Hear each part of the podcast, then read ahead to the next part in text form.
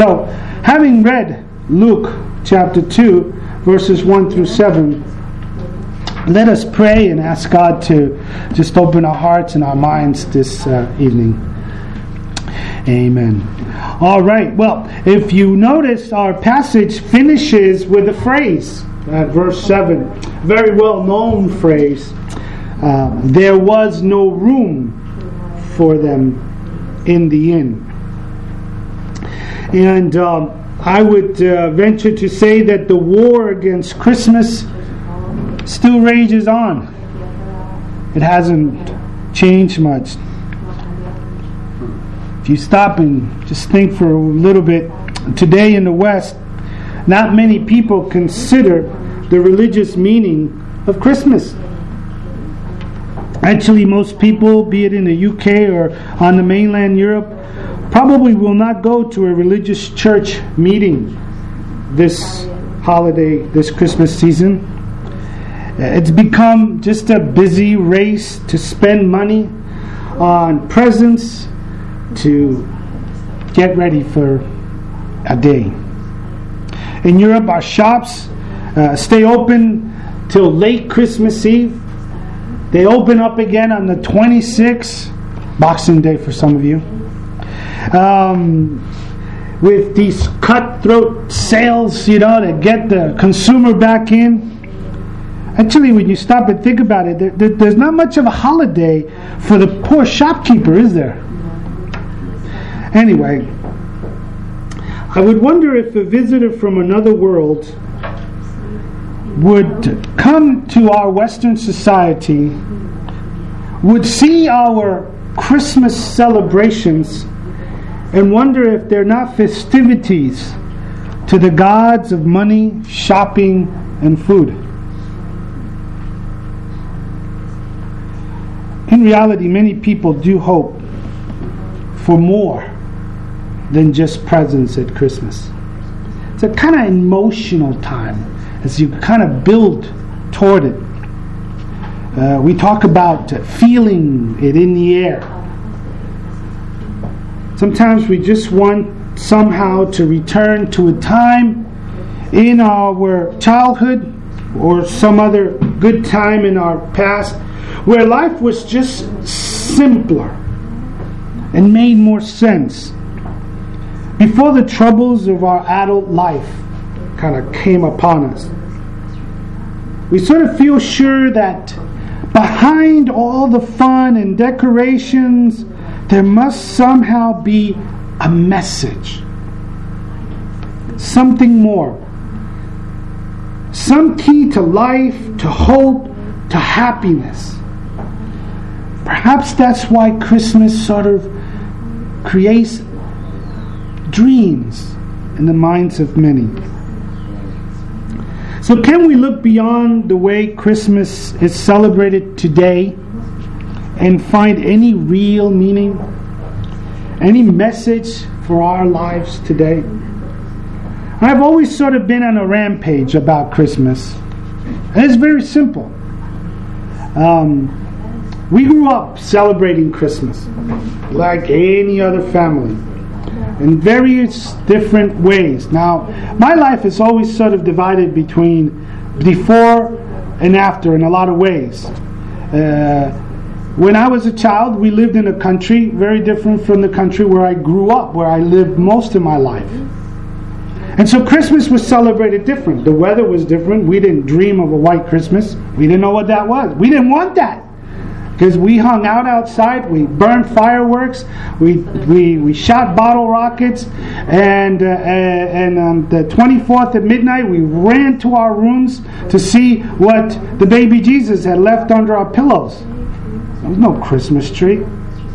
Well, then there was my mother traveled to America and brought back the Christmas tree, and everything went downhill from there on. But you know, I, I like Christmas. Sure, you know, you think about gifts and you think about everything that came with it. But I have to admit, never meant anything other than holiday. Just holidays. Then I came to know Christ. Then I came to know Christ and it made sense. it was like I understood. I understood that Christ had been born in me, a new hope, risen in me, a new life. And Christmas all of a sudden made all the sense in the world. So let us consider that last phrase that we read. There was no room for them in the inn. Have you ever noticed children, babies, you know, as they're learning to talk? One of those first words that they kind of get down really good is the word no.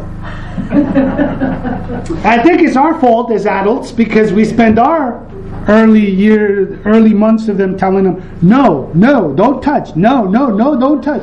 So besides the mommy and daddy words, they always get that no down. And then they give it to us, you know. Sooner or later, our little son or little daughter will look at us and say, no. And we think it's cute. And we sort of laugh about it and chuckle. And it's all right. But our first point today is the innkeeper. The innkeeper said no. Doesn't sound so cute, does it? The innkeeper said no. Uh, what was it? Uh, was it a public guest house? Well, it was. It was. Um, certainly, it wasn't uh, uh what our elaborate, very nice plush B and B's are today. But maybe someday I'll kind of explain to you and describe to you what uh, an inn would have looked like in um, the first century.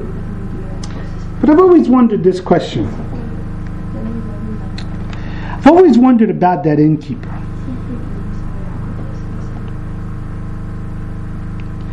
What could have gone through his heart, through his mind, making the assumption that is, that somewhere along his life, later on in years, he learned that that pregnant woman that he just sort of shoved off to the barn gave birth that night to Messiah, the Savior of the world. Would he have ever understood? And if he did, what would go through his mind? Have you stopped to think that the man that said there is no room in the inn, 33 years later, that baby was hanging on a cross, dying for his sins? There was room for him, for that innkeeper, in Jesus. When 33 years earlier, there was no room in his inn for Jesus. I wonder if he would ask for a second chance to host him, to let him in his house, to serve him a meal, to show him kindness and generosity. The innkeeper said no. Well, actually, we could talk about that. I could elaborate on that. I could paint you a picture. And we could make out that innkeeper to be just a really not nice man. But we really should be fair, shouldn't we? Because our public celebration today says no. If we are honest with each other, our public celebration also says no. That's our second point. I'm sure you are aware that laws are being passed in traditionally Christian countries banning religious expressions during the Christmas season. Countries, states, regions are more and more passing laws trying to ban the religious aspect of Christmas. Now, does that make sense? Does that make sense? No wonder we hear churches cry out, fighting to keep Christ inside of our Christmas day. We need to keep him in our vocabulary. May I just say, work hard at saying Happy Christmas. not happy holidays. Keep Christ in our Christmas vocabulary. And keep Christ in your greeting cards. My wife and I um, uh, always, during this time, we always have to go to some store looking for utensils or something for the church. And we went to one of the very well known stores, uh, big one, and um, we just stood there and realized there was nothing about Jesus. There were rows and rows and rows of things pertaining to Christmas, but there was nothing there that had to do with Jesus. Everything had to do with colors, with um, Father Christmas, with uh, with with bells and and and with um, uh, reindeers, and, and I was like, well, where's Jesus? And over to the left and around the corner, there was a small little shelf, and it had a couple of nativity scenes. About that big was the shelf that had the nativity scenes. And at least the length of this, if not more, was all about their idea of what Christmas was. You get your Christmas cards and you look at them, and they're everything from Father Christmas to a wintry, beautiful scene, and nothing about Jesus. So, keep him in your greeting cards. And may I say the reason is this Christ is real. Santa Claus and Father Christmas are not. And keep him in your music. Yeah, I, uh, you know, I, I like a good jingle bells, but I like Silent Night more. I like dashing through the snow, only in the singing part, not the actual part. But I much rather sing about "Hark the Herald Angels Sing, Glory to the Newborn King." So yes, Christmas, unfortunately, will always have Father Christmas, Santa Claus, and Noel. It will always have food, the ins and outs of what's coming, the turkey, the ham, and the Christmas pudding. We'll always have the lights, the showings, and the bank holidays. But let us never forget the reason for all of that hustle and bustle. The real, real reason is that Jesus was born on a given day. There must be room for him in our celebration. Let us not make the same mistake that the innkeeper did. There must be room for him in our celebration.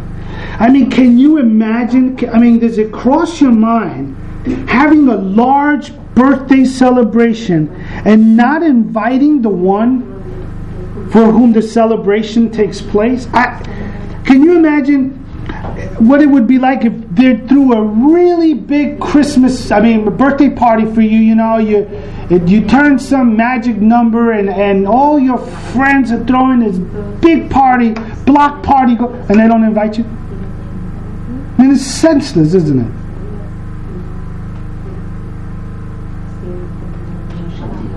So let it not be said of us that there was no room for him in our celebration.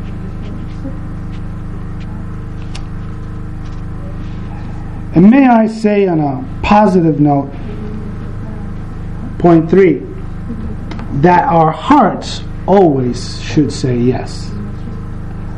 The innkeeper said no, our society says no, we ought to say yes. The truth is that Jesus came to die for you. He was born to die for you. He rose again to free you from eternal death and is coming back to take you to his Father's house. We can't live indifferent to his call. Not when we have heard it.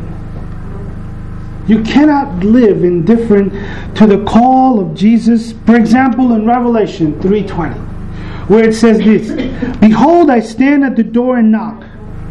If anyone hears my voice and opens the door, I will come into him." Now I want to tell you something about that verse. Something that might surprise all of us. That verse, penned under the inspiration of the Holy Spirit by the Apostle John, under the dictation of Jesus, was not written to a social club. It wasn't written to a band of pagans. It wasn't written to lawless people. It was written to a church called Laodicea. A church that Jesus was saying had gotten so religious it had left him outside. So when you hear that verse, Revelations 3:20, behold I stand at the door and knock, remember he's also talking to the church. So often we as a church leave Christ outside the door. He stands at the door and he knocks. And anyone who hears that voice and opens the door, he says he'll come into him. So, is there any room for him in our hearts? I mean, is he really Lord? Not just Savior, Lord. Is he ruling? For that day was born the King of Kings. There's a scripture worth our memory, Hebrews 2 3, that says this How shall we escape if we ignore such a great salvation? This salvation, which was first announced by the Lord, was confirmed to us by those who heard him. The writer of Hebrews simply states a very shaking thought. How can we escape if we neglect what Christmas is all about? You see, again in the same book of Hebrews in chapter 5, Jesus says this Jesus became to all, to all those who obey him, the source of eternal life. He became the source of eternal life. That's Christmas, folks.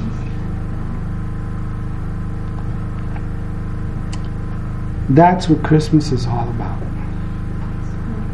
The Son of God became the Son of Man in order that the sons of men might become the sons of God. It isn't a man that became a God, it's a God who became a man. I can't think of any time of the year, perhaps Easter maybe, but I can't think of any other time of the year, best time of the year, to make sure that we have made peace with God. That there is room for Him in our heart. That we are willing, prepared, and have bowed our knees to Him and said, Yes, come into my heart, Lord Jesus. There is room in my heart for Thee. I cannot think of any other time when that gift of eternal life would make more sense than to receive it at the Christmas season. So why not make room for Him in your heart? And may I just remind you if you have, then you need to make sure you make room for Him in your everyday life. Sometimes we as Christians sort of think that it's all about Sunday. And Sunday really is the culmination of the week. It's everything we've done from Monday through Saturday, and we get to celebrate come Sunday. So there should be room for Him in your heart, there should be room for Him in your life. He should be the one ruling and being in control, and not us. So I do pray that this will be a very special Christmas. Perhaps like it was for me the first Christmas in 1980. I remember sitting in the living room of my house after I'd been back from the university and contemplating what Christmas was and realizing that just six months earlier I was lost. I didn't even know Jesus. And just a few months later, there I was, having understood the real concept of Christmas and reveling in it and just enjoying the truth that Jesus loved me enough to come and die for me. So let Jesus grow up. Let him go to the cross so that he can rise from the dead three days later to give you life. Let's stand as we pray.